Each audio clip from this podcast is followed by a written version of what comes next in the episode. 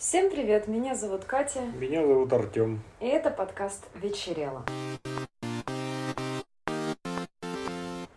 Сегодня мы говорим о фильме, который мы давно любим. Мы стараемся как-то чередовать с тем, чтобы иногда делиться и свежими впечатлениями, но и иногда советовать что-то, что уже проверено, так сказать, опытом и давно любимо. Вот под Silver Lake это фильм 2018 года, который мы посмотрели буквально сразу после того, как он появился в российском прокате, и с тех пор периодически пересматриваем, потому что он сочетает в себе и классный визуальный компонент, то есть просто приятно смотреть, даже если ты там не вдумываешься и не очень пристально следишь за сюжетом. Но и сам сюжет тоже очень необычный, не банальный, очень в духе всех тех конспирологических теорий, которые мы любим иногда обсуждать, но и не только. Я сейчас пытаюсь... В главной роли Эндрю Гарфилд, я всегда с трудом запоминаю имена, ну, тот, который один из Человеков-пауков. И здесь даже есть небольшие отсылочки к его Да, это человекопаучности. Выглядело прикольно. Ну да, это абсолютно не имело смысла для сюжета какого-то, но мне кажется, это чисто такие пасхалочки для для фанатов, для тех, кто любит кинематограф. Тех, кто хотя бы в курсе, что он был Человеком-пауку. Ну да, здесь не надо иметь э, очень широкий кругозор на самом деле. Это просто такое что-то забавное. Так, режиссер эм, Дэвид Роберт Митчелл. Ну и у меня то ли интернет тупит, то ли что. Я пытаюсь понять, что он еще снимал. Ну вот он снимал этот ужастик э, It Follows. А, да-да-да, мы же это обсуждали как раз, когда смотрели It Follows 2014 года. Фильм переводится как «Оно», не путать с тем, который по Стивену Кингу. Это клевый триллер. Вот мощнейшее впечатление вообще сама задумка того, какая там бабайка. Если в итоге он заканчивается в духе, наверное, таких классических студенческих фильмов типа факультета, ну, потому что там очень много про а, друзей, про Ну, он, в принципе, так и выглядел изначально. такой немножко типа Янка Далт местами. Ну, погранично, не знаю. А, Но вот несмотря на то, что да, в нем нет достаточного драматизма и мрачности, он все-таки финал такой, чуть-чуть даже с элементами надежды и хэппи-энда, хотя и под вопросом. Но история потрясающая. Также он снял еще некий миф об американской вечеринке. Ну, А это там что-то... это что-то мелкое очень. Я тоже смотрел, но практически из фильмов, это у него всего два фильма этого режиссера. Все остальное это либо какие-то короткометражки, либо передачи, или там что-то не очень понятное. Мгм. Ну, да, окей. А, Но это даже интересно, когда человек снимает мало лент, то есть, как минимум, ты можешь рассчитывать, что он туда вкладывает максимум своих усилий, а не распыляется на десятки проектов. Разумеется, это не всегда так работает. Есть плодовитые, талантливые режиссеры, проблем нет. Но тут вот, тем не менее, это интересный факт. Получил в 2018 году «Золотую пальмовую ветвь» наш Ну да, сегодняшний да. фильм. Он классный. Да, я узнала о нем, собственно, благодаря какому-то шорт или лонг-листу, который попадался мне на глаза в интернете по поводу вот Каннского фестиваля в том году. И тогда вот запомнила название и посмотрела, потому что иначе, возможно, прошло бы мимо нас. Но сейчас мы стараемся мониторить, но тогда, по-моему, мы делали это пореже. Да. Если без спойлеров, то место действия Лос-Анджелес, наши дни. Главный герой, которого играет, эм, Гарфилд. М? Гарфилд. да, Эндрю Гарфилд, я имя пыталась вспомнить, Гарфилд, да, я пока что запомнила. Э, Его персонажа зовут Сэм. Он живет в небольшом кондоминиуме, снимает там квартирку, по сути, ничем не занимается. Такой вот бездельник. Ему периодически звонит мама, он ей рассказывает, что да, мам, я на работе, меня все круто, ладно, я пошел на совещание, а сам продолжает попивать пивко и смотреть, что там делают соседи, или шататься по улицам. Ну, то есть он абсолютно на расслабоне, не особо заморачивается, жизнь плывет по течению, его а, уже вот-вот выселят из этой квартиры, потому что у него долги за аренду, но не похоже, чтобы его это как-то очень сильно беспокоило. Он такой человек, который живет сегодняшним днем.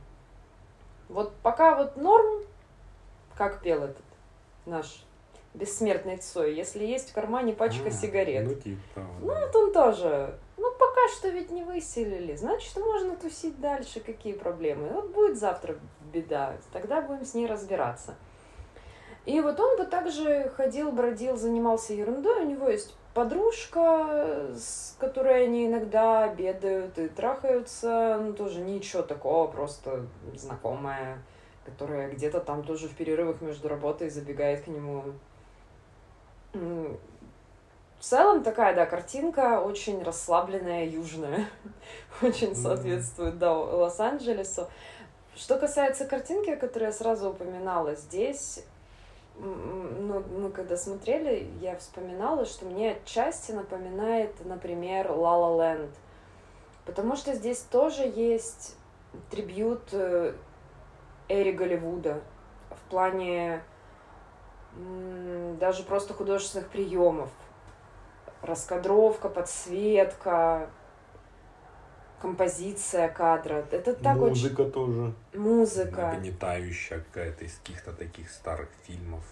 Да, да, да. То есть даже при том, что я наверняка смотрела мало что, но даже тот кругозор, который у меня есть, его хватает, чтобы оценить и почувствовать вот этот вот вайп, он очень клевый. То есть просто прикольно смотреть, не отводя глаз. А, сюжет закручивается тогда, когда у Сэма появляется новая соседка, очень симпатичная, тоже такая совершенно из, не знаю, старых фильмов, как будто бы девушка с широкополой шляпой, блондинка с красными губами. Ну, тут много таких вот небольших э, стильных мелочей. Он с ней знакомится, проводит с ней как-то вечер, они накуриваются, едят печенье и даже целуются один раз, то есть он уже такой практически влюбился, увлекся, а на следующий день он обнаруживает, что ее нет. И нет нигде, и никаких следов как будто бы не найти. Он проникает в ее квартиру, в которой вынесено просто решительно все, хотя до этого это была вполне обжитая квартирка с ее вещами, всякими украшениями, штучками для уюта. Теперь это практически голые стены и пара предметов мебели. И только э, коробка с какими-то куклами, которых она коллекционировала, э, и парой мелочей, и все. И он видит, как... Э, он видит, как девушка заходит он прячется в кустах, видит, как девушка, ну, незнакомая ему девушка, заходит в эту квартиру, забирает коробку и уезжает на автомобиле на заднем сиденье которого сидит человек в костюме пирата. И вот так все закручивается. В принципе, когда э, Сэма начинает одолевать паранойя и желание найти вот эту свою соседку, он начинает замечать, что вокруг очень много знаков, странных совпадений, городские легенды, всякие чудики, которые верят в разные теории заговора, и он начинает в этом всем копаться. И несмотря на то, что звучит как просто, не знаю, история человека, у которого едет крышечка на фоне безделья, постоянного употребления алкоголя и чего-то еще. Но здесь нам режиссер решил придумать сказку, в которой все это по-настоящему. И нас закручивает водоворотом совершенно безумных событий. А, и это очень увлекательно. При этом тут нет я бы сказала, что общая атмосфера все равно очень легкая. То есть тут нет на самом деле серьезного ожидания страшных штук. Оно все действительно сделано, ну, сказочно, местами прям откровенно сказочно, местами с другим каким-то вайбом. Но это не, не, не страшно, не страшно смотреть. Ты не боишься, что тут сейчас будет какая-то мрачная хрень, и всех размажут, убьют спецслужбы, не знаю.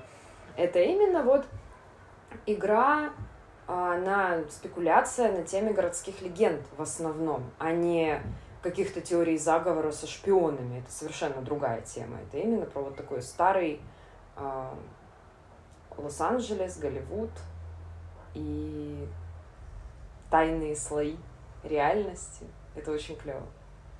Да, это прикольно, это все, ну, как какая-то игра, что ли, что-то еще. Ну и, в принципе, я хотел добавить то, что он, в принципе, как там звучало, что он, Сэм, в принципе, в свободное время занимается поиском секретов в песнях, слушает наоборот песни, он вот слышал, что в каких-то попсовых песнях что-то зашифровано. И вот, ну в да, принципе, у него, в принципе, у него, у него такое увлечение. Интерес, да, к такой части нашей реальности. Но тут получается, что он увлекается гораздо глубже, сильнее и последовательнее. У него есть мотивация, прямо вот не, не отступая от цели начать на пролом двигаться. И у него все это соединяется. Все те штуки, которые были связаны с его соседкой и те отдельные разрозненные истории, легенды, которые он слышал и до этого вообще отдельно. А тут все получается связано воедино. Это очень приятное чувство, когда все узелочки завязываются, нет э, свободно висящих концов, и ты такой, е аккуратненько. Да. Ну, если как-то финализировать часть, где мы еще не даем спойлеров, а это, по сути, мне кажется, не был спойлер, потому что э, Тут дело в мелочах, поэтому то, что вы узнали, что он там ищет и находит какие-то загадочные штуки в реальности, честно говоря, я сомневаюсь, что это может испортить удовольствие. Ну, конечно, мы же не рассказали, какие конкретно. Так и там их на самом деле много. Я думаю, мы не будем прям перечислять до каждого нюанса. Сюжет очень плотный, поэтому пересказывать его в деталях, ну, да. серьезно, лучше посмотрите. Если да, вот мы, как обычно, в конце а, резюмируем, понравилось или нет, я думаю, ответ очевиден. Мы давно любим этот фильм, он классный, и его тоже можно смело рекомендовать, потому что, ну, нам много разных фильмов нравится, но некоторые, допустим, в подкаст я бы не включала, потому что они слишком не универсальные. Я да. просто догадываюсь, да. что это, окей, наш вкус, но он местами может быть не слишком изысканным или э, находящим отклик в душах других людей, поэтому а вот этот фильм всем. Интересно отметить, как мы про него вспомнили. Мы не так давно смотрели сверхъестественные знаки. Да. И по сути, вот сейчас ты описывала город, там загадки, что-то еще. И в том фильме тоже такое же ощущение да, создается. Да, да. И там же тоже Лос-Анджелес. Mm, что-то такое. И там тоже много говорится про то, как строился город, как там кто-то что-то делал да. изначально в нем. Они, они похожи по общей какой-то вот атмосфере. А, этот цикл сверхъестественное мы бы тоже посоветовали раз, э, вам посмотреть. Я сейчас э, найду. Это не цикл. Почему цикл? Ну, для меня я их объединяю. С ведь паранормальным? Эти... Да. Нет, разве? Я не знаю даже. Это же те же люди, разве нет? Те же люди, да. Но mm. для меня это соединяется не, не сюжетно, а в принципе, что это... А, ну что это ну, все... Это очень специфически сделанные фильмы да, с очень необычными приемами. Да, это два фильма паранормальные. Да, и... У них об, одни и те же режиссеры. Их зовут Джастин Бенсон и Аарон Мурхет. И они же во всех этих фильмах играют главные роли. Я сейчас пытаюсь хронологию восстановить. Да, не знаю, такое отступление, конечно, но поверьте, вам это нужно. Так, неутешительные новости мы не нашли один из фильмов, причем я не очень понимаю, как так вообще возможно. Если найдем, я вставлю в... Подожди, а там же не они. Они же были только в том, который паранормальное. Mm. Тот фильм, который другой. Ну, там как бы как предыстория. Предыстория, но их там нет. Там другие, там другие люди чуваки. снимаются, которые потом снимаются и в, в паранормальном тоже. А, ладно, в общем, мы это... найдем. Есть вот фильм у них 2017 года, называется «Паранормальное». И по сюжету два брата, которые когда-то в детстве со своей семьей были в какой-то секте в коммуне, спаслись оттуда, они приезжают туда расследовать э, все-таки тайны прошлого и обнаруживают там нечто невероятное, и поверьте, это реально убивает ваш мозг. Я ну, я была потрясена, когда мы первый раз посмотрели. Это ни на что не похоже. Уж сколько мы смотрели фильмов э, с мистическими всякими сюжетами. О, да. Вот есть фильм, название которого мы не можем так вот сходу вам сказать. Я надеюсь, мы все-таки его найдем. Это а, он был сделан, так понимаю, немножко позже, уже да, с другими актерами. Я не помнила это наверняка. Ну да, по ним он не ищется. Где как бы чуть-чуть предыстория вот этого фильма. Также, кстати, эти ребята сняли фильм «Весна». Помнишь? «Весна» нет, а что там? Um, про то, как парень встречает э, в древнем городе, сейчас в современности, необычную девушку в Италии, помнишь, а она оказывается не совсем девушкой. А, да, да, да, тоже они. Это да? тоже они. Ну, неплохо. Ну, неплохо. то есть они могут делать очень нетривиальные вещи. И вот э, фильм, который э, «Сверхъестественные знаки», это очень камерно сделанный фильм, где тоже рассматриваются паранормальные явления, но вот тоже с теориями заговора и как сколько всего из окружающей реальности начинает объединяться в абсолютно стройные логические цепочки, о чем ты никогда раньше не думал и не знал. Что-то, знаете, в духе в духе, не знаю, кода да Винчи, вот такое. Да, он прям такой очень захватывает. Да, ну, у нас есть немножко, да, вопросов относительно того, к чему все пришло, потому что это все было одной большой метафорой другого явления в жизни людей, что не то чтобы плохо, но фильм «Ломка» называется, а, Тот, да? который, да, первый, он тоже у них есть там в списке. Ну, что ж, у меня, я же говорю, как-то не подгружаются афиши, видимо, я подумала, что это какая-то... Ну, он не похож на них. Ну, ладно, да, все. В общем, Ломка. этот фильм «Ломка». Так, ладно, извините, но мы уже пока вспомнили, не, невозможно остановиться и не рассказать то, что пришло в голову. А теперь мы переходим к части, где мы, надеюсь, не очень долго, но обсудим под Сильвер Лейк со спойлерами. Честно говоря, я даже не представляю, с какого края подойти к вопросу, чтобы не начинать все перечислять э,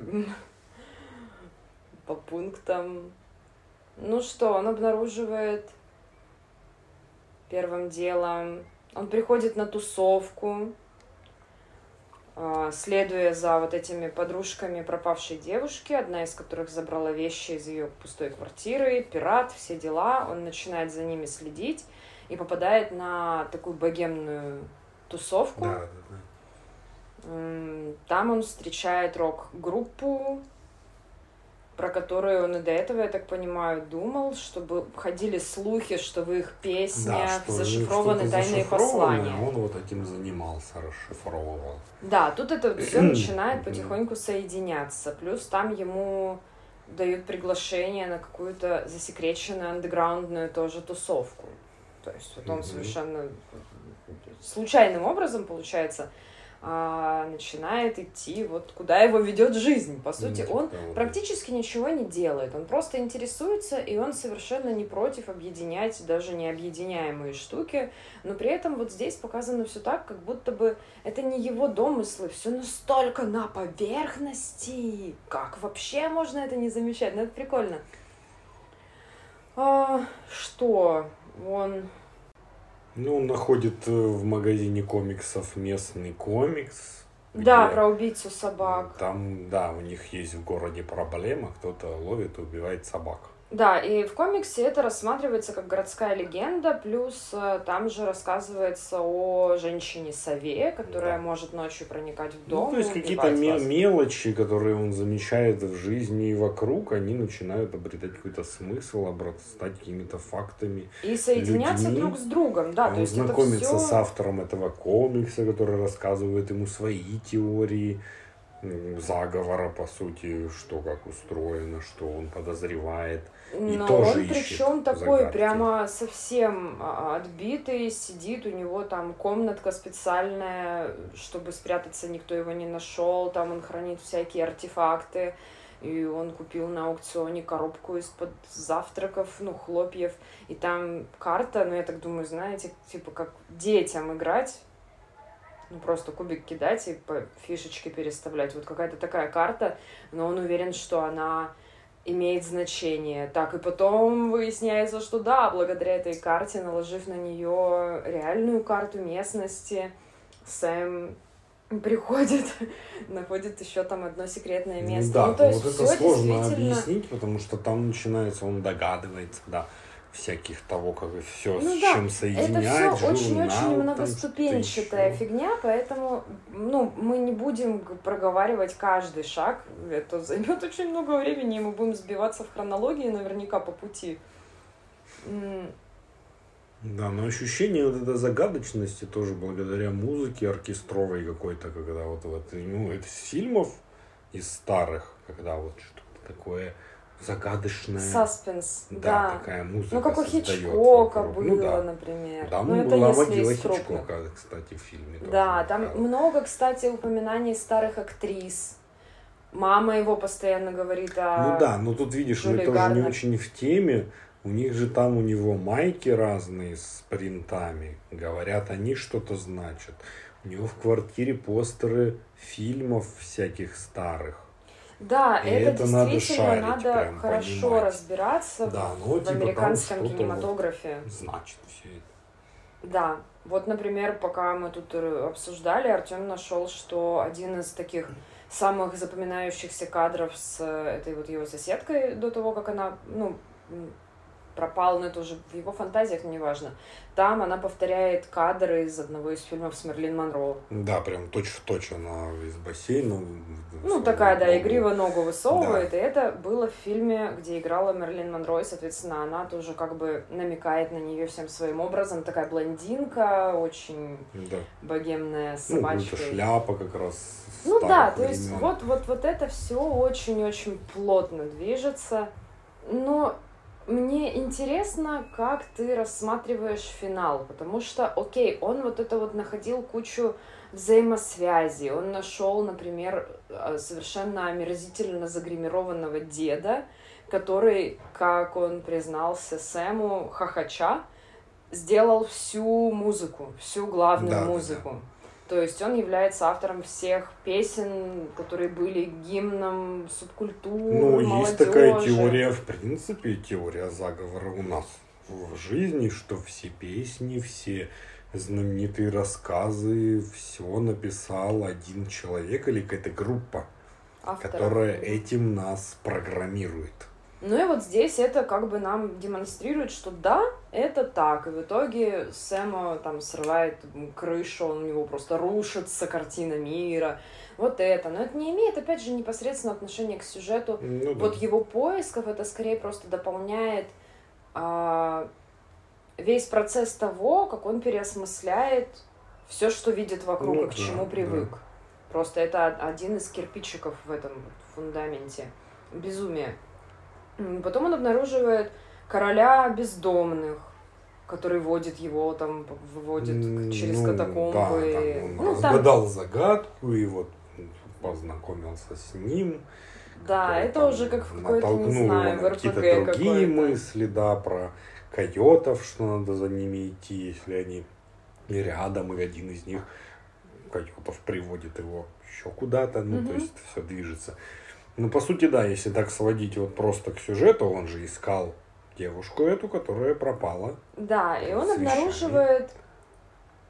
Там еще была дополнительная линия про погибшего миллионера. Он знакомится с его дочерью. э, В итоге они погружаются в озеро Сильвер Лейк, и ее там застрелили. Но он- она перед этим передала ему браслет, на котором был шифр. Да, все, все очень плотно скручено. И в итоге он выруливает к секретному объекту, И благодаря шифрам, которыми поделился с ним автор комикса, которого потом загадочно убили. И он обнаруживает, что существует, э, даже не знаю, это не секта даже, а такая тусовка очень богатых чуваков, которые планируют они верят в то, что они могут сделать для себя ну, типа, переселиться в следующую жизнь, в следующую какую-то вот инкарнацию, но для этого они должны замуровать себя заживо под землей с каким-то запасом продовольствия и прочего, но в расчете, что где-то через месяц они умрут там. Полгода, по-моему. Полгода? Ну, да. пусть будет полгода. Ну, в общем, да, они не планируют там жить всегда, они планируют умереть и таким образом переселиться. И, ну, то есть это такое полурелигиозная какая-то фигня. И они, чтобы провести эти полгода приятно, озаботились тем, чтобы завербовать туда себе гурей. Ну, девушек, у каждого миллионера по три бабы да. И они там планируют вместе сидеть, смотреть э, телек, э, выпивать, есть вкусную еду, трахаться и ничего больше не делать, потому что ну, там нечего больше делать, по ну сути. Ну да, и по сути они замурованы так, что как бы не, они не могут выйти сами, и никто не может их откопать, грубо говоря. Да. Ну, они по принципу я так понимаю, преемственности это делают, потому что вот пока что еще на поверхности, просто в комнате, в какой-то лачуге, сидит один из вот этих вот богатых чуваков и три девушки, одна из которых была вот той самой, э, которая забирала вещи из квартиры его соседки. А, но они могут, они ему позволяют связаться с бункером, в котором находится та самая соседка, которую он искал вместе с тем якобы погибшим отцом той вот девушки, ну, которую да. убили в озере. Эм. И она в порядке, она просто такая, о, привет, как дела? Да, да, да, вообще никаких проблем. Такая, ладно, ну мне пора идти делать ужин, сегодня моя очередь. Пока-пока, было очень приятно, что ты побеспокоился, где же я. Пока. И в итоге вот это, конечно, такой очень печальный флер, когда тебе приходится возвращаться обратно к реальности. По сути, ну все. Ну, ну да, нечего есть, больше была загадка, искать. он думал, что, ну, не знаю, ничего не думал, наверное. Ну, пока что его ждать, тащило. Но он очень внимательно все расследовал, и столько было загадок и неизвестных. Конечно, ему было офигенно интересно, несмотря на все там пугающие и напрягающие моменты, это было круто. А теперь он возвращается и вовремя остается у своей соседки другой, там такая прихипованная женщина постарше.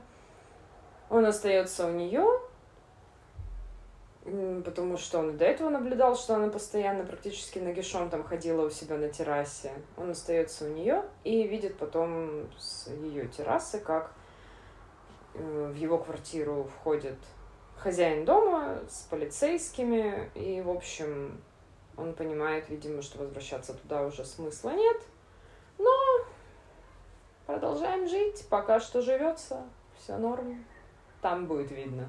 Ну, типа того. Ну, это какой-то такой финал. Да. Ну, я не знаю, видишь ли ты в этом какой-то глубинный смысл?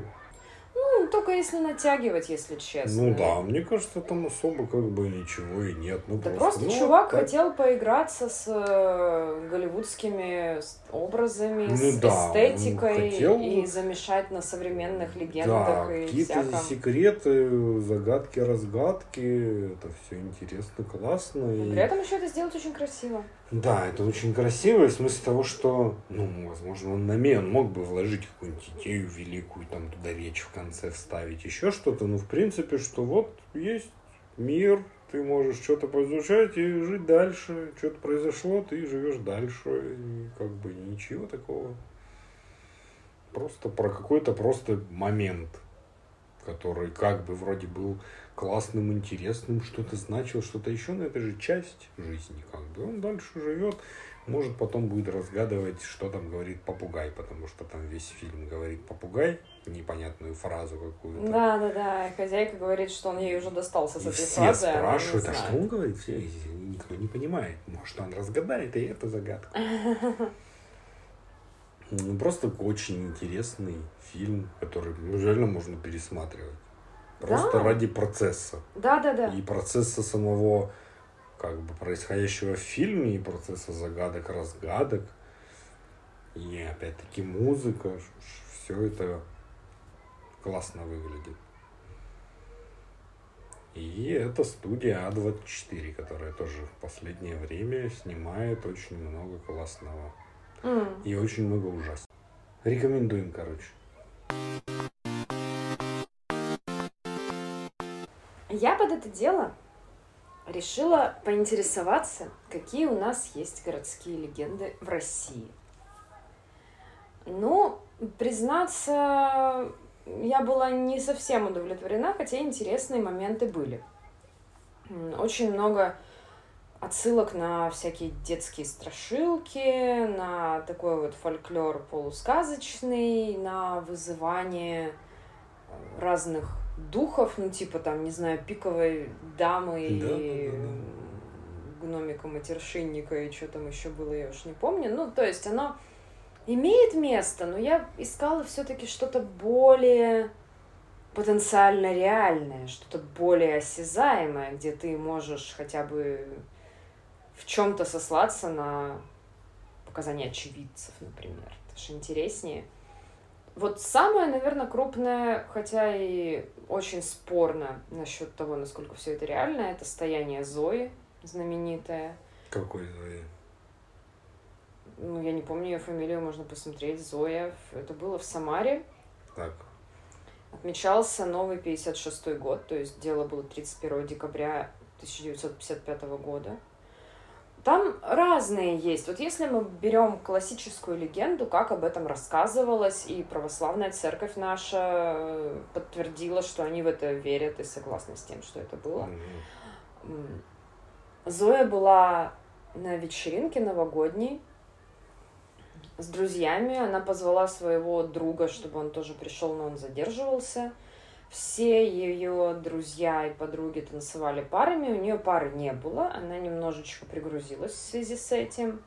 А, Сказала, что тогда будет с Николаем Чудотворцем танцевать. Взяла большую икону. Так. Ей а, уж не помню, то ли друзья, то ли, может быть, пожилые хозяева этой квартиры, ну, там, родственники, там были какие-то бабки. А может, это коммуналка была, я уже не помню. Ну, короче, были там люди, которые сказали ей, что это богохульство, и не надо так делать. Это, мол, типа, не, не айс, не стоит. Ну, на что она посмеялась и сказала, что если Бог есть, пусть меня накажет. И только она взяла икону и вышла в середину комнаты, она замерла, и никто не мог ее сдвинуть с места. У нее был пульс, но она стояла, и никто не мог вытащить из рук икону и Ага. ничего сделать. Так. Приезжали врачи, но никто не мог сделать ей укол, иглы ломались. Мгм. И она так стояла 128 дней, пока туда не приехал, не прознав об этом какой-то священник, ну там настоятель, я не помню уже точно. Причем там тоже, по-моему, его звали Серафим, но какой Серафим и откуда, там вот показания расходятся. По разным версиям это были разные Серафимы из разных там монастырей или откуда-то. Он пришел и вынул у нее из рук икону, и она отмерла, но умерла в больнице через три дня. Ну, понятно. Ну, Если так стоять и не есть, Ну, можно и раньше умереть.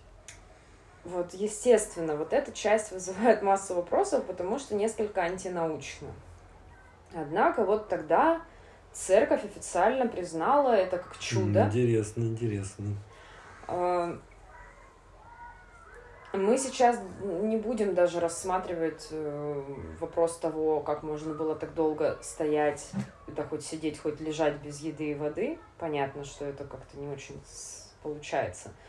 Но есть разные версии. Есть версии того, что у нее была какая-то ну, психическое заболевание, у нее просто был приступ кататонии, который Мгм. вот тогда совпал с обстоятельствами. Естественно, что-то там могли приукрасить уже со временем.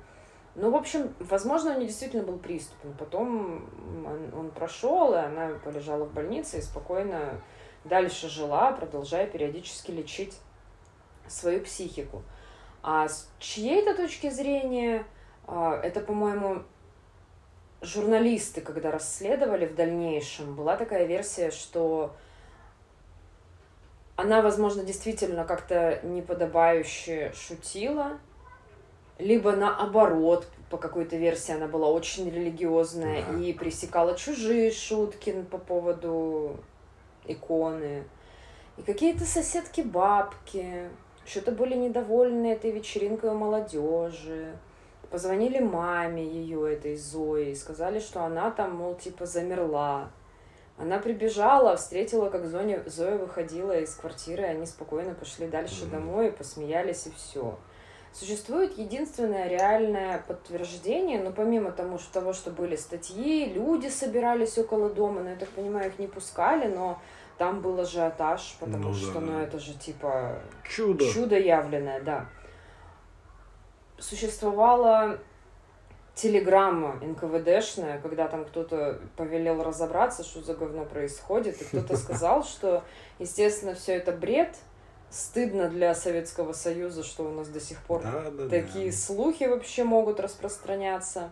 И также не менее бредово предположить, что там какая-то может быть новогодняя вечеринка. Наши комсомольские ребята не такие. Конечно. И, короче, так что давайте забьем, ничего не было, до свидания. Mm-hmm. Ну вот, вот эта телеграмма действительно была. Интересно. При этом сама Зоя, место это, это реально. Но вот, я же говорю, расходятся показания, даже умерла она или нет. Ну, да. То есть, возможно, что, спустя время да. уже имя исказили 10 раз, и уже не найти Может концов. Быть, да, и никто фотографию даже не сделал, как она стоит. За 128 дней. Ну вот, не знаю. Есть легенды, связанные с катакомбами, подземельями. О, ну это же вообще классика. Да. Я сейчас даже не буду про золотые партии подземное метро от Кремля ведущая. А как же библиотека Ивана Грозного? Это было в списке, но я не стала ее включать сюда. В 1949 году в Ростове-на-Дону исследовали подземелья. Ну, старые древние подземелья, которые там существовали неведомо сколько. Туда отправили несколько солдат ну, вероятно, как-то военными инициировано было mm. это исследование, потому что, возможно, они рассчитывали там найти вот какие-то секретные объекты, может mm, быть, или еще, и они, в общем, mm. да, это было по военной вот, линии все организовано. Несколько солдат, э, их обвязали тросами и отправили туда, там, ну, с фонарями, как положено. Они долго не возвращались, и когда вытянули трос, он был грубо оборван и измазан кровью. Ну, то есть, да, не прикольно. При этом они успели продвинуться вглубь далеко, и никто ничего не слышал. Пока суть до дела, пока они там со всеми связывались, думали и кумекали, прошел уже там день или полтора, ну, то есть сразу никто не пошел, да. потому что, ну, надо было понять, ну, как действовать. Тем более, что это военные, там самоуправство не поощряется. Угу. Но когда они на следующий день или чуть позже пошли, они обнаружили тела э, одно без головы, другое там. Ну, в общем, они были очень сильно изуродованы, буквально даже не полностью сохранившиеся. Соответственно, с тех пор вот пошло поверье, что там есть монстры какие-то. Mm-hmm. Учитывая, что никакой дальнейшей информации об этой истории нет, я подозреваю, что ее не стали муссировать, и если где-то что-то и есть, то это секретно. Ну да. Это же военные. Что они поймали этих монстров. Может быть. Ну, в общем, вот такая есть тема. Это то, что просочилось, то, что mm тогда пока не засекретили, как-то всем успели порассказывать, и это вот ну, это такое занятно, есть, да. Потому что у нас подземелий очень много везде особенно в старых городах. Ну, на многих про, уровнях и там. Про подземный это. Кёнигсберг это же одна из самых знаменитых историй, в смысле того, что про подземелье под Калининградом. Ну, это сейчас Калининград, бывший Кёнигсберг. Обычно просто это так и называется, подземный Кёнигсберг. Ну, понятно, да. И мы же с тобой в прошлом году слушали рассказ. Я бы рекомендовала его всем. Это сборник, который как бы продюсировала Дарья Бабылева, это автор страшных рассказов и романов наша российская. Очень мне нравится, как она пишет. И рассказ... э, Этот рассказ, по-моему, так и назывался, что-то типа «Бункер», а сборник... Я боюсь соврать, я оставлю ссылку на страничку этого сборника на Лайвлибе. Это было интересно, там как раз-таки эксплуатация мифа про подземелье Кёнигсберга, но при этом там еще фашисты и все, что надо. Зомби-нацисты. Примерно. Огромные крысы в метро. Это что же классика? Ну, Да. считается, что на самом деле это могли быть какие-то собаки, которых потеряли где-то в метро, ну, в вагонах, да, на да, станциях. себе. Или просто какие-то, которые сами приблудились. Ну, пока что, потом- сколько было разговоров про океанских крыс, никто их не Ну, видел. Ученые биологи говорят, что при всем желании, даже если допустить миллион всяких но, там слишком мало пищи и света, чтобы Да, они выросли да. такого размера. То есть вот- Конечно. вот просто технически, даже если мы допускаем все остальное. Да. И Поэт- там нет еды. Ну да. Но при этом эту штуку использовал же и Глуховский в своем метро, и, я думаю, еще в куче разных рассказов. И был же тоже про огромных крыс, но не в московском метро, у какого-то американского фантаста старого, я боюсь соврать. Ладно, есть еще необычная штука, которой объяснение я так вот сходу не нашла, но я не читала форумы, я смотрела всякие официальные статьи а на Википедии, где, ну, хотя бы минимум уж совсем вольных домыслов. Мгм. Девочка на фотографиях Красноярска. Старые фотографии архивные, где-то начало 20 века. Примерно ученые датировали 906-908 годами, потому что там на фоне... а, Она сфотографирована одна или в группе, не обязательно на первом плане, но обязательно на фоне каких-то крупных э, достопримечательностей или построек, допустим, какой-нибудь большой драматический театр, огромный вот свежепостроенный мост, какие-то еще, в общем, такие. Ну, в смысле, не просто в парке на улице, а вот на фоне каких-то архитектурных сооружений или объектов. Девочка с косой в одинаковой одежде вообще выглядит всегда абсолютно одинаково. Ну, не в смысле как будто вставленная, у нее отличаются немного позы и так далее, но она вот всегда одета в одно и то же там платье, ботиночки, Мгм. такую курточку в светлом, с длинной темной косой, всегда не улыбается, просто с таким строгим, серьезным лицом.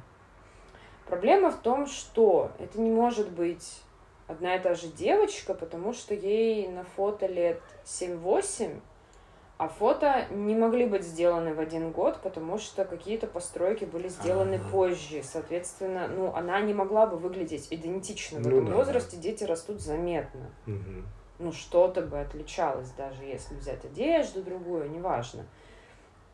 Э, Даже пытались искать ее, бросали клич. Это вот случайно обнаружили, когда уже в позднесоветском периоде делали запрос по поводу каких-то архивных фотографий а, Красноярска. И вот тогда на этих фотках эту девочку заметили, а директор музея говорит, ну он и до этого это видел, но он просто не задавал никому Ну, вопросов, он как ну, бы тоже заприметил, ну такой, ну ладно. Короче, не получается по хронологии, непонятно вообще, что и зачем. Они там смотрели по отпечаткам, по пометкам на фотках. На некоторых были следы клея, то есть они, возможно, были в каких-то альбомах вклеены, потом Мгм. вытащены оттуда. Они смотрели и ателье, в котором было сделано, но там раз, там не сходится, короче, все. В общем, нет ничего, чтобы не всё получается в единую, Мгм. да, какую-то тему. То есть, да, какие-то фотки были отпечатаны в известном ателье, а на других вообще какой-то неизвестная историкам аббревиатура, возможно, инициалы, но чьи, это Ну да, никуда да. не привязывается. Есть теория, что эту девочку фотографировали на фоне каких-то стратегически значимых объектов и использовали ее как предлог для того, чтобы их снять. Мгм. Ну, просто если ты приходишь и фоткаешь там, не знаю, Ну, да, серьезные большие сооружения, а тогда все-таки дело было на грани войны. Мгм. ну, возможно. Ну, опять же, насколько это соответствует реальности, это Красноярск, какая там была обстановка в те годы, Ну да. насколько действительно кто-то бы задал вопросы. Но, загадочно. но с другой стороны, это ж не на телефон снять, в то время это ж нужно штатив, Да, разложиться, все дела. Возможно, да, стоять. городовые, полицейские как-то Да. бы могли начать спрашивать, а так, ну что, вот я дочурку фотографирую. Это вот одна из теорий, это никак не Ну да. подтверждается, просто она хотя бы отдаленно звучит. она путешественница во времени. Как вариант. Этот вариант мы всегда держим в уме, да. Ну вот, типа такое, это интересно, я не знала об этом, я вставлю фотки, есть, А это прикольно. есть фотки. Легенда о Черной Волге. Она распространена больше всего в Польше, А чуть что? меньше в России, Украине, Белоруссии Я и. Монголии. Ух ты. Интересный выбор, правда? Да, ну где Волга была, видимо. В легендах говорилось о черном, в некоторых версиях легенды о красном автомобиле лимузине Волга с белыми колесными дисками, белыми занавесками и другими белыми элементами. Он якобы использовался для похищения людей, а особенно детей. М, Ну, да. то есть, знаешь, это типа она остановится, тебя Да, да, схватят, да, да. увезут, и никогда тебя больше никто не увидит. У легенды было много разных версий, потому что она, естественно, из уст в уста передавалась, и там претерпевала разные изменения. Ам, Хозяевами автомобиля, по легенде, были священники, монахи, евреи, вампиры, сатанисты, злые люди Это или даже сам сатана. Это все одно описание, да? Нет, ну это Злые в разных вампиры версиях. Якобы детей похищали, чтобы брать их кровь и использовать как лекарство от лейкемии в богатых странах Запада и арабских Во, странах. Нормально. Другие варианты говорили о том, что детей, детей забирали на органы. Это совмещалось с другой старой легендой о том, что агенты КГБ крали почки. Именно почки. Почки. Им нравились. Ну, проще, наверное. Ну, в отличие от многих других Да. органов, их же проще транспортировать, у них же там нет такого кровотока, как у сердца и печени. Да. Но я не знала об этой легенде, можете, в общем, погуглить сами. В конце 20 века легенда снова появилась, но уже тогда вместо Волги BMW или Mercedes черный Ну, был. понятно, уже развивается как-то. Да, иногда в описаниях у этих автомобилей вместо боковых зеркал были рога. В новой версии легенды водитель якобы спрашивает у прохожих точное время и убивает их, когда они подходят к машине, М. чтобы ответить. Или же они умирают потом сами. Ну, то есть это как проклятие работает. Ну, это уже, это уже объединение разных страшилок. Просто довольно прикольно. Ну, естественно, если говорить об истоках легенды, это стопудово было связано со страхом перед репрессиями НКВД. Ну, конечно, это черная Волга, которая приезжает. Да, да, да. А уже потом это стало Да. таким мифом, ну, тем не менее, весьма нарядно. А вот что еще интересно, это такая штука, которая называется шар около Дубны. Дубна, Дубны, значит, да? А, Это Кимрский район Тверской области, рядом с деревней Игнатово, недалеко от Дубны. Географически. Это Мгм. полый шар диаметром 18 метров. Он просто был там. Вот, как бы по сути, да. Он там появился. Я просто рассказываю, как вот он обрастал легендами. Он появился. И у него было какое-то отверстие сверху, отверстие посередине сбоку в форме типа похожее на замочную скважину. И в нем проделали люк, вход на уровне человеческого роста. Ну, это уже люди сами Ага. проделали, чтобы заходить внутрь. Так. И внутри много чего потом устраивалось. Там делали концерты. Потому что у Шара была уникальная акустика, Мгм. потрясающая акустика. Там даже какой-то альбом записывала местная группа. И там давали небольшие такие шаровые квартирники. Ну и в принципе он не был закрыт, туда можно было приходить, по, по- покричать, постучать, по, поизучать звук. М, Да, так. А, Шар вот буквально не так давно, несколько лет назад, развалился, потому что, ну, у него там было повреждено его несколько слойное вот это покрытие, он, в общем, все, кончился. Были, естественно, разные версии от чуть ли не инопланетных. Ну, само собой. В прессе в 2020 году опубликовали версию, которая пока что вот звучит самой адекватной, потому что вроде как кто-то взял на себя ответственность за присутствие там шара, да.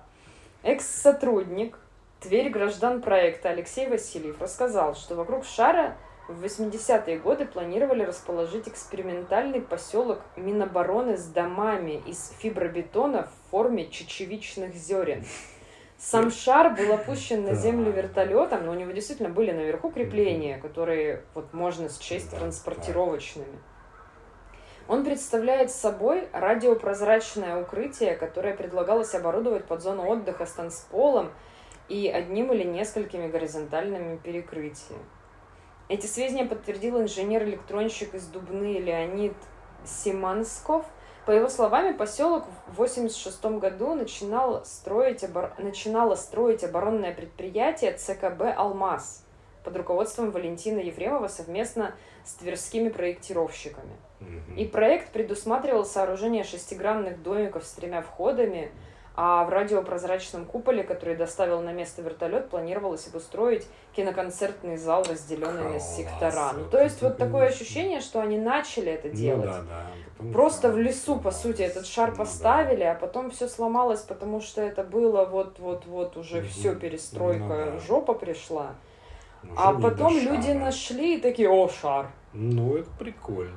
Это круто. Вот бы такой А шар разломали найти. они его сами. Они что-то хотели использовать его в каких-то Ой, ну съемках, понятно. стали пропиливать большую Да, да, дыру, да. чтобы туда машину загнать, и в итоге все Все испортили. понятно, да. Ну, естественно, и время, если никто не ухаживает, любая конструкция. Не, ну естественно, но они еще и нарушили его да, геометрию, и все сломалось. Вот такая мне показалась клевая история. круто, конечно. Тоже да. есть фотки, я оставлю. А моя сегодняшняя тема тоже пошла в какой-то части от фильма, потому что недавно был трейлер фильма от режиссера «Паразитов» с Паттинсоном в главной роли. Там завязано все на андроидах, которые там как-то возрождаются, что-то еще. Ну, в общем, у меня мысль зашла про клонов. И Я решил, в принципе, поизучать вопрос, потому что все помнят про овечку Долли, Мгм. которую клонировали, а потом как бы и до, и после никто не в курсе, что было.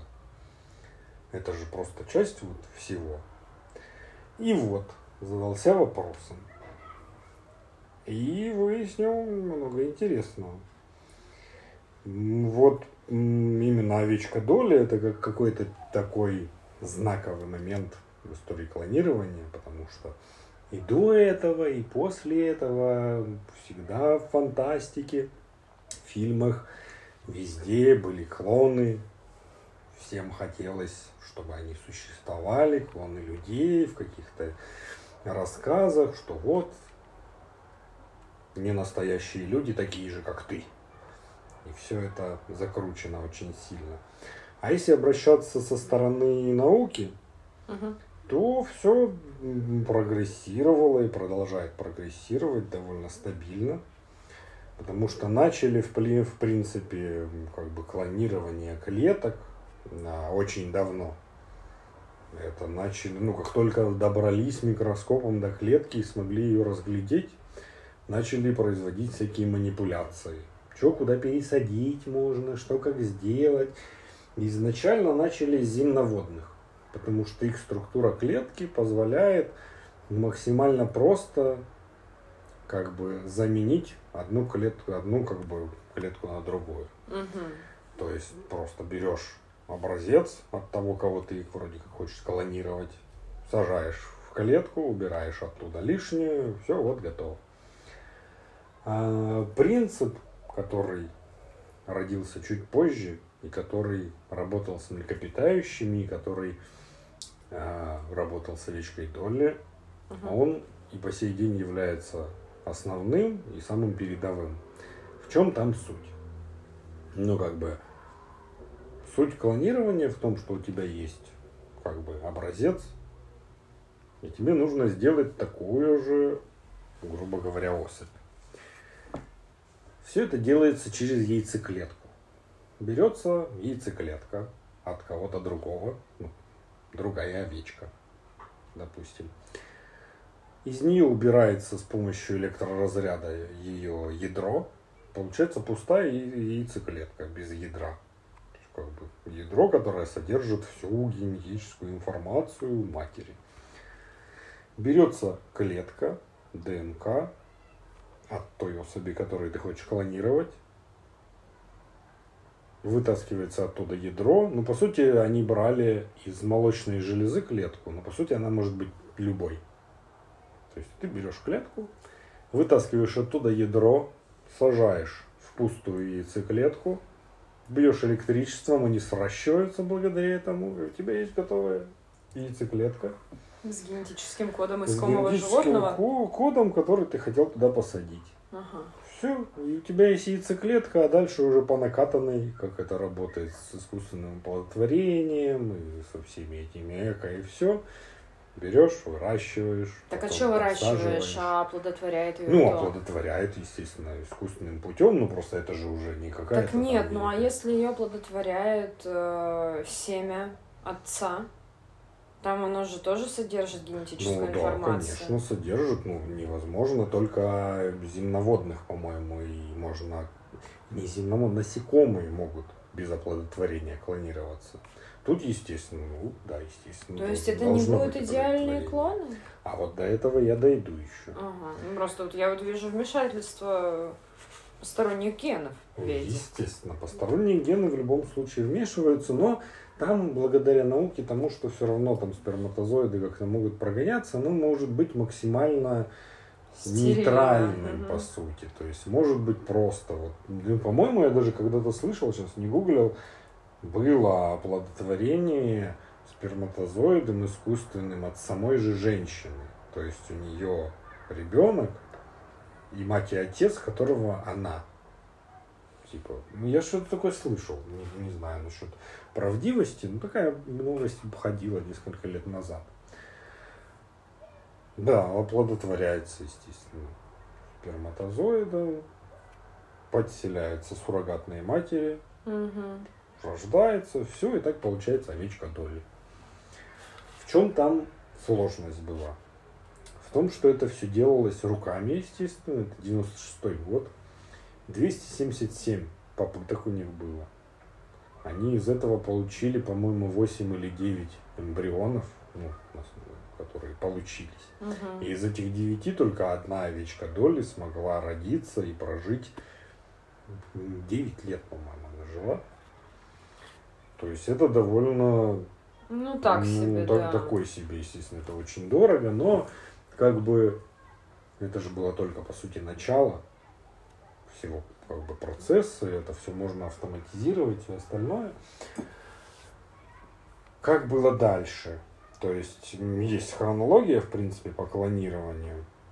Даже, можно, не дальше, а с чего начали. Начали с лягушки в 70-м году, ну, потому что это было очень просто. Потом была рыба, мышь, вот в 98 году овца, в 98 корова, в 99 коза, угу. потом пошла обезьяна и свиньи с органами, которые могут быть транспортированы, трансплантированы человеку. Угу. Кошки в 2001 году, потом кролики, олени, собаки в 2004, верблюд, койоты, макаки. Вот, Вся вот. шапаш. Да, по сути. И как бы продолжает расширяться этот список. Туда потихоньку добавляются животные из Красной книги. И как бы сильно развивается эта штука вся. Но в чем как бы проблемы есть? Есть несколько проблем. Первое это связано с нестабильностью. То есть, как бы, когда ты все эти делаешь процедуры, даже если исключить человеческий фактор, ну, куда человек лично в эти ядра пересаживает, если все это роботом, то э, есть такой факт, как ускоренное старение клонов, которое было, по сути, возможно у овечки Долли, которая не прожила там 20 лет, как могут жить овцы, угу. хотя была в лучших условиях, она прожила 9. и умерла от каких-то болезней, которые похожи на старческие болезни. Что-то, в общем, у нее уже М.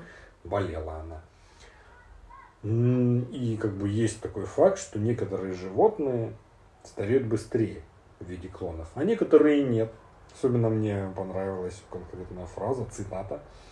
Преждевременное старение не касается козлов. С вами понятно. А, Например, мыши могут, быть, могут жить даже больше, чем обычные мыши. То есть это все вот завязано. да. Ладно, со старением не очень понятно, еще ученые сами не поняли, как бы, что от чего зависит. Ну, как бы э, поток кошек и собак уже м, как бы налаженное коммерческое производство. Ты можешь со своим котиком, живым или мертвым, прийти или с ДНК его, сказать, хочу клонировать кошечку. От 30 до 100 тысяч долларов делают кошечку. Мгм. И чё, как она проживет? В большинстве случаев отлично. Но есть м, такая фишка. Есть генотип и фенотип. Генотип это то, что заложено в гены, то есть это вот набор, который передается от родителей детям, это вот конкретно зафиксированный генотип. А есть фенотип. Мгм. Это свойства, приобретенные в процессе всего развития, начиная от зачатия на любой стадии. Любое изменение может изменить, по сути, Да, конечно. все что угодно. И как бы создать идентичного клона, как в кино нам показывают, это невозможно никаким образом. Потому что, чтобы он был идентичным, нужно воссоздать полностью все условия до секунды микрограмма гормонов матери и погоды вокруг, Мгм. места жительства и всего чего угодно, кто чем дышит и какие газы там подмешиваются на протяжении всей жизни человека ну, или животного, чтобы было то, то же самое. Потому что даже при клонировании э, кошек, собак, которые сейчас ну, делают несколько тысяч клонов кошек, собак в год. Сейчас делают. Есть четыре крупные компании там, в Корее, в США, которые просто постоянно этим занимаются. И среди них постоянно бывают какие-то типа отбраковки. Вот, допустим, в декабре 2021 года а, родилась кошка, которая была как бы на заказ. Но благодаря тому, что у нее были ну, хромосомы не так распределились в процессе в жизни в утробе, она не а имела другой окрас. М. Вот, никакой, никакого оригинала. Она должна была быть трехцветная, вот как наша. Мгм. Белая, рыжая, черная. А у нее получился черепаховый окрас. Я не знаю, что это значит, ты можешь знаешь. Ну, эти Черепах. как камышовые такие Вот. коричневые. Ну, немножко вот изменилось. У Мгм. некоторых меняется цвет глаз. Ну, как бы, вот. Ну, ее не забрали. Ну, некоторые соглашаются вполне себе отлично из клиентов. Таким ладно, типа, там же наши гены, эту оставили. И вот такие ситуации часто происходят из-за того, что ну, нет конкретного с- сочетания всех этих факторов. Делают на заказ самое сейчас популярное скаковых лошадей, которые реально продаются за очень большие деньги. Потому что, ну, как бы, если так вот думать, вот хорошо бы стадо коров клонов сделать, и вот тебе бесплатное мясо. Ну, это очень дорого делать. Просто клонов. То, ну что понятно, а там съешь. если у меня это какие-то супергены, Да, чтобы это они... супер, Мгм. ги- и была какая-то у них там супер скаковая лошадь, они сделали 6 лошадок, клонов этой лошади, и продали за какие-то несусветные деньги, и это был рекорд, в принципе, цены продажи лошади, благодаря этому всему. Тут понятно, и благодаря тому, что это все-таки все на клеточном уровне, можно вносить изменения в гены. Можно убирать какие-то штуки, можно что-то добавлять. А, можно там у коров делают коров, которая будет очень мясная. В Китае, допустим, проблема с крупным рогатым скотом, и у них не, нет коров, которые мраморную говядину будут давать. У них М. ну, такая погода и все такое, потому что у них не жирные коровы, а там же должны быть прослойки жира, там и Ну, все. причем равномерно Они с помощью клонирования и генных штук сделали более жирную корову. Делают там более мясных, более молоко, молокодающих. Можно даже убрать ген, который вызывает у человека, пьющего молоко, аллергию на молоко, на лактозу. То есть вот так вот можно даже сделать. И это все развивается. Э, была кошка, которую оставили тоже после производства. Она в ветеринарной клинике прожила 19 лет и родила трех котят. Никаких не было проблем. Кошка клон. Просто вот ну, 19 лет для кошки нормально, по-моему. Для клона тоже вполне себе. Ну, да. Она отлично родила. Все, никаких проблем не было. Ну, мы подходим к вопросу о клонировании человека. Клонирование человека с каких-то пор запрещено законодательством во многих странах. То есть, как бы, клонирование и как бы выращивание человека. Потому что клонирование клеток человека разрешено во многих странах. А в чем разница? Есть у нас стволовые клетки, которые сейчас еще не очень изучены, но вроде как они ну, очень сильно много кому могут помогать. Стволовая клетка – это клетка, которая может быть любой клеткой. Она берется из эмбриона. Или из пуповины. Ну. Или из пуповины.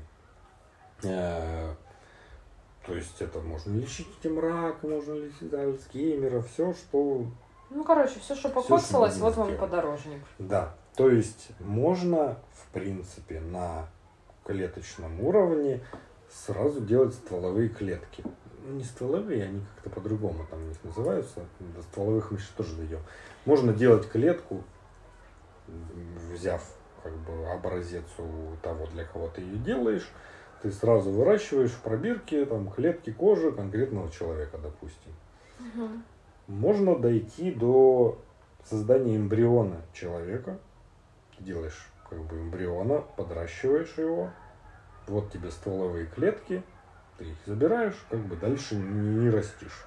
Эмбрион дальше, он не становится человеком. Угу. Эти клетки конкретно конкретного человека используешь, потому что чужие стволовые клетки не приживутся, не приживутся.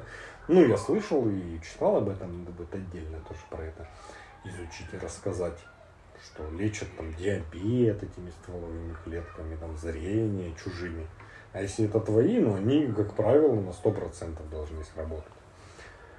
А конкретно выращивание человека запрещено. И вот тут мне прям сильно становится непонятно, потому что там возникает вопрос, как говорят все резонный, настоящий ли это человек или нет можно ли его считать настоящим, или это какая-то фигня, будет ли он обладать правами настоящего человека. Или Душой. Не Типа того, да. А как бы церковь, естественно, против. Ну, понятно, что потому что не надо вмешиваться в замысел Божий. Но по сути, как бы почитав все это, любое вмешательство заканчивается на уровне яйцеклетки. Потом этот эмбрион начинает расти, рожаться, раститься, и на какой стадии он перест... ну, как бы не получает свойств человека или чего-либо, мне непонятно.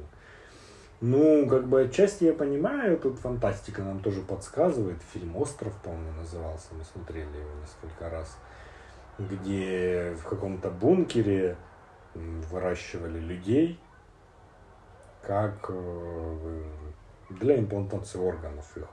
Это были клоны каких-то богачей, которых потом брали в случае необходимости и меняли какие-то силы. Да, со Скарлетт Йоханссон и... Как этого зовут? Ну, вот имен, имен я не помню. Ну да, суть в том, что есть вот такая штука. И такое ощущение, как будто нас подготавливают потихоньку вот этими вопросами, типа, ну они же не будут обладать никакими человеческими свойствами, это же просто для органов, это что-то еще. Ну я не понимаю, у тебя есть конкретная клетка человека, как бы, которая выращивается, еще что-то. Это называется деторождение. Да, вот по сути, ты рожаешь, растишь, самое. начинает ходить, бегать. Нет, это для органов. Потому что тогда и родители могли бы сказать, ну это же мы просто клонировали себя ну, типа грязным того, способом. Да. И как бы, ну, так продолжают там тех же собачек и кошечек, которых вот сейчас вы за деньги делают. Зомби-собака. Что там зомби-собака? Он бегает, веселится, классно все. Ее там прародитель умер там и еще что ну, то есть я не вижу в этом проблемы вообще настоящих человеков. Но про какие-то там сказочные штуки, что мы потом не отличим одного от другого, вообще речи не идет, потому что это невозможно. И если о каких-то вещах типа там набора мяса у коров или там возможности давать молоко, ученые уже понимают, какие гены за это отвечают и что это, где это, генотипе или uh-huh. фенотипе. А там, допустим, взять какого-нибудь Элвиса Пресли, давайте мы сделаем нового. Ученые не знают, какой ген отвечает за вот именно такой голос. Где гарантия, что у него будет голос, где гарантия, что у него будет желание заниматься вот так вот музыкой, чтобы все так сложилось, чтобы у нас появился новый Элвис Пресли, допустим. Либо кто-либо другой из как бы, людей таких же. По сути, это может просто как бы помочь делать более здоровых людей. То есть ты берешь там человека Ну, понятно, ты чистишь заранее. Да, и там какой-то человек, у которого там, не знаю, ноги оторвало, что-то еще, но он вот такой умный, классный, у него там какие-то гены хорошие, давайте там сделаем, ну, типа вот, что-то из него сделаем. Или кто-то не может иметь детей, допустим, хочет, и как бы, ну, относительно ты можешь считаться его родителем, если это как бы это ж не ты. Ну да. Какое у тебя отношение? Будешь ли ты считать клонов, ну, как в игре, в которой ты играешь, вторым сортом существом? Или это будет человек прям? Конечно, человек. Ты что, я сердобольная. Я напоминаю, что я даже искусственный интеллект, который используется для игр, обманывать не могу, мне стыдно перед ним, поэтому нет. Все люди, все собачки, кошечки, все хорошие, не обижайте их. Да, я тоже думаю, что это вполне себе, потому что ну вот тот рынок кошечек, собачек, коров. Ну, потому что, знаешь, если вот начинать это все, то по большому счету, а давайте тогда приколебаемся ко всем, кто сделан по, при помощи эко. Ну, да. окей, даже, я думаю, есть те, кто и приколебывается. Да, естественно. Но хорошо, давайте при, приколебаемся ко всем, кого лечили. Да. То да. есть вот как только мы отошли от естественного отбора в самом чистом его виде, и стали вытягивать не очень благополучные беременности, вытягивать э, недоношенных детей, Хотя они не клоны, обычные дети, да, но да, да. вот это по природе они же должны сильное. были умереть по Потому сути. Потому что тоже эко, это прям, ну, это тоже сильное вмешательство. Да. Не, ну про эко, я думаю, больше есть прям наверняка да. те, кто считает, что это все не, не, не ок и даже не совсем люди, хотя, ребята, вы удивитесь, как их много. Да. Но, по сути, да, любое вмешательство, любое... Сколько же было ужасов и страшилок по поводу еды с ГМО, а по ну, сути да. это практически любые сортовые Конечно, штуки, да, которые произрастают. Так ничего не растет. Да, поэтому, ну что такое ГМО?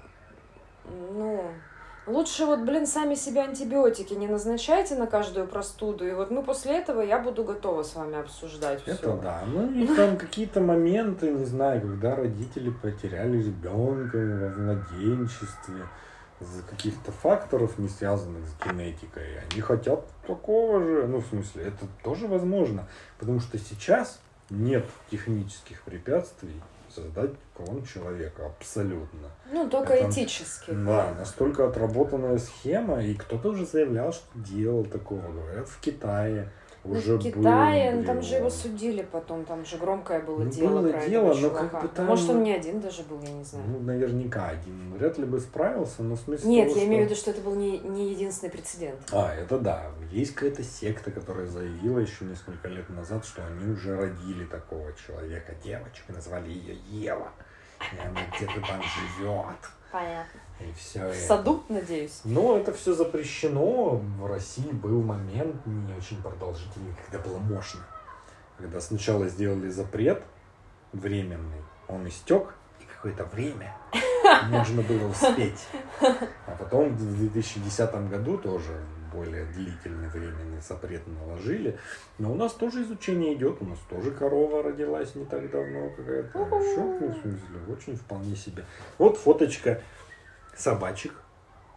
Девятилетняя собачка, донор, ее клон двухмесячный. На ручках сидит, ну разве у нее нет души? Посмотри на нее.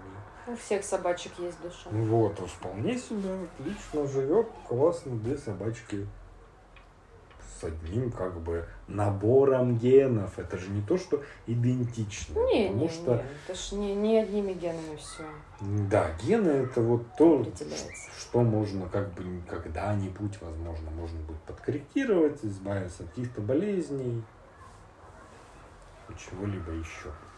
Но, может быть, еще на нашем веку мы застанем, что будет клонировать человека. Не, ну что там мы застанем по-любому. Да. Еще я планирую пожить, так что, Ну наверное, мы что-то увидим. Ну, как, как будет ситуация Ну да, с да, этим посмотрим. двигаться. Ну, Ну, вот реально, про кошечек, собачки какое-то время назад что слышал. Ну, это абсолютно налаженная, насколько я понимаю, несложная схема вообще работы.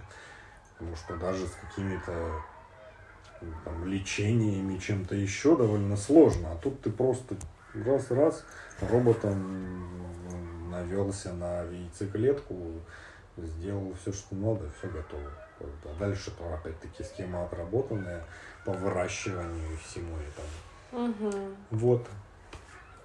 Такие дела. Да, спасибо за рассказ. Надеюсь, вам всем понравилось. Сегодня мы, видите, такие прям разносторонние ребята. Почти ученые. Спасибо всем, что послушали. Выпуск получился долгим, но зато очень наполненным. Всем хорошего дня. С вами были Катя. И Артем. Пока-пока. Пока.